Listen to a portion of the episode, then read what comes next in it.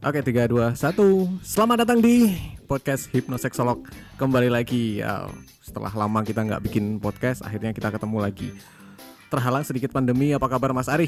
Alhamdulillah. Gimana nih, pandemi ya? Pandemi luar biasa lah. Ah, terus gimana nih, Em, pandemi apakah masih melakukan Wik, wik Oh, kalau itu nggak boleh lewat. Mm-mm. Oke, boleh lewat Nggak boleh lewat. Oke. Jadi pandemi itu tidak mengurangi rasa kita untuk bisa melakukan itu. Oh, Hmm. Oke, terus pakai ini nggak? Pakai masker nggak selama ini? Eh, pakai dong. Pakai, berarti Sesuai anjuran pemerintah. Wah kasihan dong nggak bisa chill-chill itu Ya, kita pakai gaya-gaya yang agak ekstrim. nggak pakai nggak bisa pakai kekuatan lidahnya seperti yang kamu kasih di tutorial membuat Tutorial wanita gitu Ya, lepek-lepek itu itu dipakai tapi pas main itu maskernya agak dinaikin ke atas. ya kan kita sebenarnya kan manusia itu diciptakan kreatif. Oh ya iya, kan? oke. Heeh. kreatif aja gitu kan.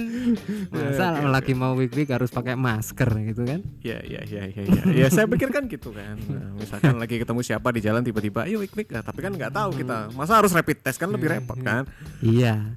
Karena aku juga belum tahu loh, belum tahu loh ini. Apakah benar eh, COVID ini bisa apa ya istilahnya? Bisa menular melalui senggama. Nah, itu enggak tahu sih. ya kalau pas nggak mau bersin bersin ya mungkin sih Mungkin ya, mungkin ya. Kalau yang bersin yang tempat lain kan beda. Gitu. iya Iya ya nggak tahu kan? juga sih mungkin kita harus ngobrol sama virolog besok Eh, iya, apakah itu gitu. bisa terjadi Ah, mungkin ah. kita harus ngundang Ya, mungkin bisa sih. Siapa ya? yang merasa dokter ya. Mm-mm. Yang ahli virus ya. virologi ya Nah, virolog. apakah bisa menular lewat situ Mm-mm. Ah, biar nggak salah asumsi kita dan biar kita nggak salah ini apa Ah. namanya nggak salah mendiagnosis Ah, Nah, itu penting itu.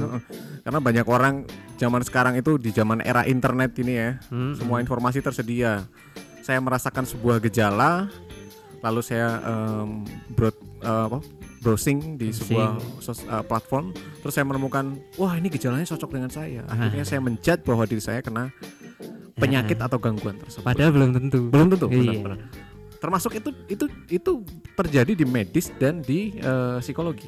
oh gitu ya Iya, saya pernah punya sebuah seorang sebuah seseorang sebuah seonggok seonggok orang lain yang merasa dirinya depresi bahkan Ah. sampai eh, cek ke dokter dia merasa dirinya sakit jantung merasa dirinya sakit mah Heeh. ternyata beliau ini masuk ke rumah sakit periksa ke Heeh. beberapa dokter dan hasilnya sehat sehat iya sehat Hmm. anjurannya cuman istirahat dan jangan terlalu banyak pikiran nah, Nah, dok- itu. sebatas itu iya iya obat yang dikasih pun ternyata uh, obat penenang sebenarnya. Eh, lebih ke antidepresan gitu ya Ya, antidepresan. Dia merasa depresi tapi tidak ternyata. ternyata tidak ya Ada sebuah trauma di sana. Pencetusnya email. Coba gimana dong? waduh duh. apa itu email berantai eh, dia apa gitu Enggak. Ketika dia melihat email akunnya sendiri itu kakinya langsung lemes, terus dia akhirnya merasa tertekan, nggak bisa tidur. Nah, Ah. dia akhirnya insom- insomnia sampai ke sana. duh ngeri ya Sampai, sampai insomnia, sampai tekanan darahnya naik karena jarang tidur. oke Kalau dalam kasus seksual nih, apa yang terjadi dengan dirimu? Kalau pengalaman ya, kalau pengalaman sih ada beberapa ya, beberapa klien gitu ya yang datang. Mas minta tolong nih, saya depresi. Depresi. Atau, oh, oh, ada yang kayak gitu. Mas minta tolong nih, saya trauma gitu. Oke. Oke, sebenar eh, sebenarnya sebenarnya trauma beneran apa enggak kayak gitu kan? Itu kan harus ngobrol dulu ya. Ha-ha. Kita harus Terus ngorek dulu. eh, satu, Ya. sebagai seorang hipnoterapis aku nggak boleh mendiagnosa. Betul, itu haknya Iya kan, itu hanya psikiater. psikolog dan psikiater.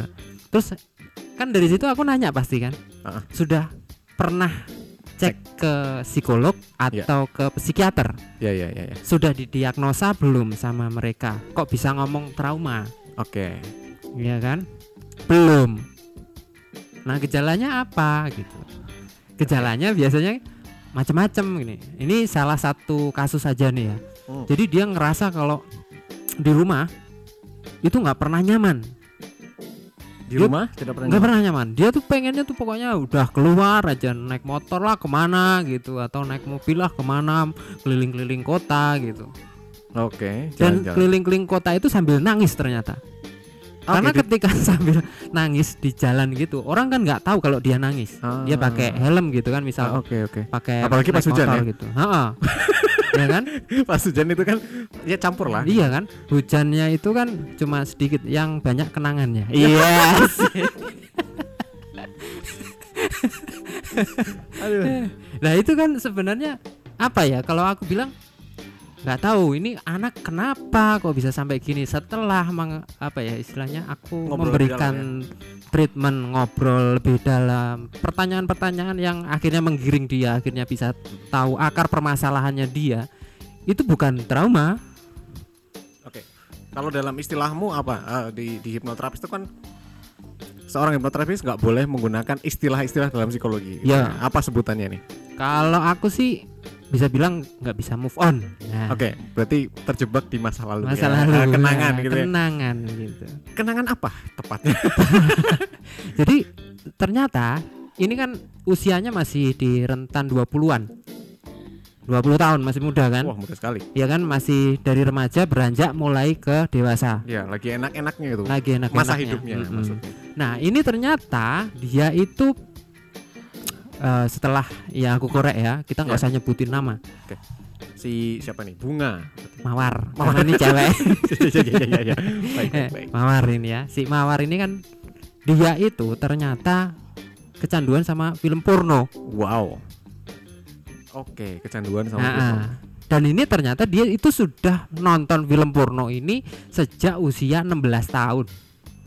Oke. Cewek Iya, 16 cewek. tahun 16 tahun. nonton film porno. Ah, ah. Jadi selama empat tahun sampai usia 20 tahun dia memendam sendiri karena ketika pertama kali dia menonton film itu Oke. itu dia tidak ada eh, apa ya pendampingan tidak ada gitu ya. edukasinya gitu kan. Nah dari situ timbul sensasi ke dalam dirinya. Oke, apa yang muncul? Nah sensasi di dalam dirinya itu pertama jijik Oke, itu normal ya? normal Normal ya? normal ya Sejak kan Pertama kali kebanyakan orang nonton bokep itu pasti ya ada rasa jijik lah, Mm-mm. jijik terus setelah itu kepikiran kepikiran. Mm-mm, kepikiran kepikiran ih kayak kayak gitu tapi ada rangsang di tubuh dia karena otak ini kan kalau kemasukan itu ya gambar-gambar visual kayak gitu Oke, ya. kan semakin bertanya-tanya gimana rasanya gitu kan. Ya, ya. nah Indra rasa yang lain Heeh. penasaran. rasa itu kan muncul begitu kuatnya tetapi dia tidak bisa mengungkapkan perasaan itu perasaan apa Oh, terus ditambah lagi dia pengen curhat curhat ke siapa. Oke, itu yang terjadi ya. itu yang terjadi Nggak ada teman curhat, ada teman berbagi curhat, gitu. teman berbagi Ah, orang tuanya gimana? nah sementara orang tuanya adalah eh, tipe-tipe yang gampang menghakimi dalam arti kamu malah nonton film porno malah gini gini gini gini Dosa gitu ya, masuk neraka gitu ya. masuk neraka lu dosa lu gini gini, gini. Hah? gimana anak bisa men- eh, menceritakan Ya. atau mencurahkan apa yang dia rasakan sementara hal-hal yang berhubungan dengan perasaan ini Mm-mm. perlu kita apa ya istilahnya kita rangkul dalam arti gitu Oke, iya iya iya iya. Saya paham. nah di sini ternyata dia itu tidak eh, merasakan bimbingan jadi dia akhirnya merasa takut ya kan Takut. merasa takut dihakimi, merasa takut kalau dia dianggap cewek nakal, merasa takut kalau dia nanti dianggap apa ya istilahnya orang yang haus seks atau apa gitu Iya iya iya. kan. Nah, Binal gitu ya. binal gitu. nah, Padahal cowok suka ya. suka. Cowok kelas 6 SD aja udah pada nonton bokep sekarang. Mah gitu ya Iya, panggilannya ya heeh. sama Nah, anak sama SD aja udah mah pah gitu. kamu masih kekanak-kanakan Iya. gitu ya. Dia nggak sadar kalau dia Dia sendiri anak-anak gitu. ya. Nah itu ternyata setelah eh, karena dia tidak mendapatkan itu, akhirnya kan pelampiasannya larinya ke mana? Curhat ke cowoknya. Curhat. mungkin. Ke cowok. cowok. Ya, Bukan cowoknya. Belum. Oh, belum. Curhat ke cowok. Wah Mas. kamu gini. Di, ditawarin lah untuk Coba. coba gitu Enak kan. tuh cowok. Hmm, enak banget. Nah, Jadi cowok tuh enak. Dapat limpahan kayak gitu-gitu tuh. Eh, itu rezeki nomplok yang nggak usah usaha gitu. Iya. Sementara di luar sana banyak cowok-cowok yang udah mati-matian berjuang Heeh. eh, mendapatkan kepuasan itu Heeh. itu malah nggak nggak dapat ya mungkin mereka kurang beruntung. Eh, ya itu elemen terpenting elemen terpenting ya. Jadi akhirnya ya dia masih bisa ini ya bisa mengontrol dirinya.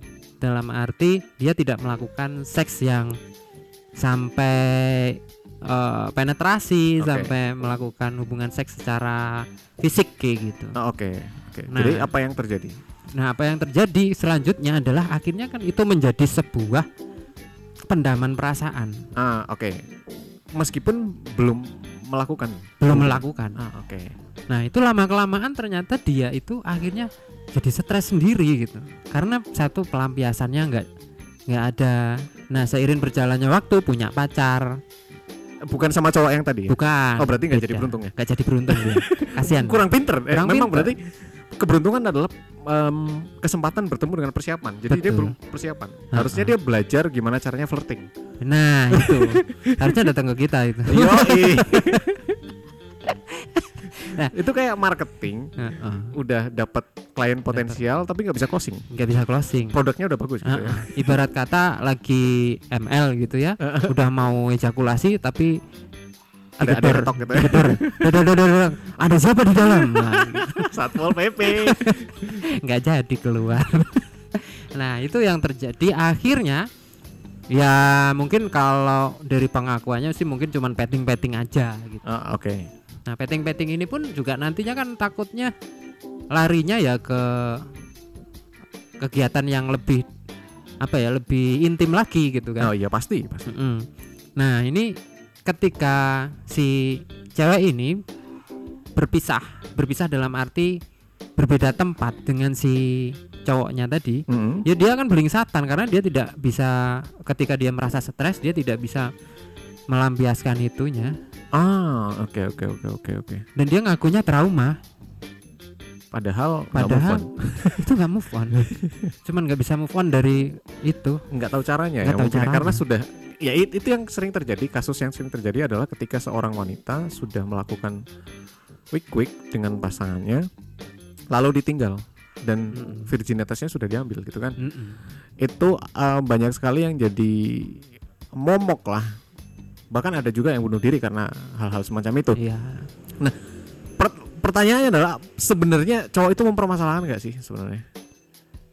Kalau ya tergantung juga kalau cowoknya masih kolot ya Oke, Dengan konservatif gitu ya dengan dogmatis yang sangat kuat gitu Heeh. ya dia meskipun dia nakal suka merawanin orang dia nyarinya yang perawan gitu Oke oke oke. oke. tapi kalau dia cowok yang terdidik ya pinter gitu ya bahwa sebenarnya mind gitu cinta dan kasih sayang itu nggak harus dengan perawan atau nggak perawan gitu Iya iya iya. Itu dua hal yang berbeda. dua hal yang berbeda